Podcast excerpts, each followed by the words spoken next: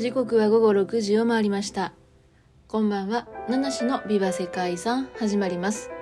この配信は毎日一つの世界遺産とその世界遺産からイメージする世界遺産言葉を私七種が勝手に紹介しております。はい、本日7月24日ご紹介する世界遺産はディアマンティーナ歴史地区です。ディアマンティーナはブラジル南東部のミナス・ジェラエス州にある都市です。ディアマンティーナというのはポルトガルでダイヤモンドというのを意味するんですけれども、この場所で1720年にダイヤモンドの鉱脈が発見されると、その後、世界中のダイヤモンドの大部分を産出して19世紀まで繁栄しました。ミナスジェライス州はもともと1695年に金が発見されたことを機に、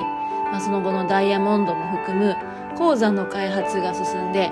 宝石の鉱山と呼ばれるようになりました。そしてこれが州の名前にもなっているんですね。現在もインペリアルトパーズとかベニスイ礁といった宝石の産出地と産出地として知られております。ブラジルの南東部に位置します。ミナスジェラエス州は標高1100メートルの高原に世界遺産の町。ディアマンティーナ歴史地区があります。乾燥した岩山の中心にある歴史地区は丘陵な谷の中腹に150メートルほどそびえ立っていて自然の地形に沿って曲がりくねった凹凸の道が続いています。ディアマンティーナは人口約5万人の小さな町で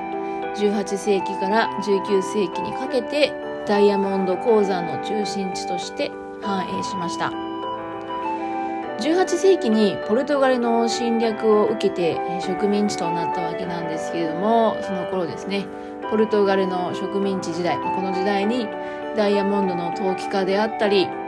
王国の代理人らがやってきてこの町を開拓していったんですね。そしてディアマンティーナの名前の由来がそんなポルトガル語のダイヤモンドとなったということなんです。入植者は自分たちが持ち込んだ音楽や美術の文化と同様に故郷の建築様式も引き継引き継ぎました、え、だけどそういった、え、故郷ヨーロッパの建築様式を引き継ぎつつもですね部分的には新天地の景観などに合わせて都市を形成していきました。街中にはバロック建築の建物が増えていき通りは灰色の平たい大きな、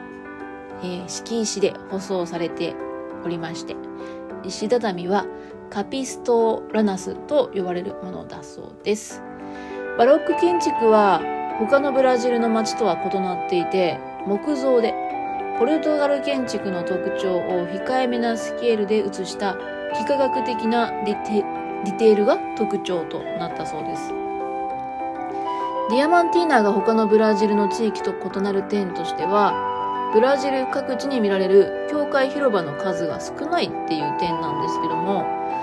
えー、それは精霊信仰が土着住民の間に根付いていた。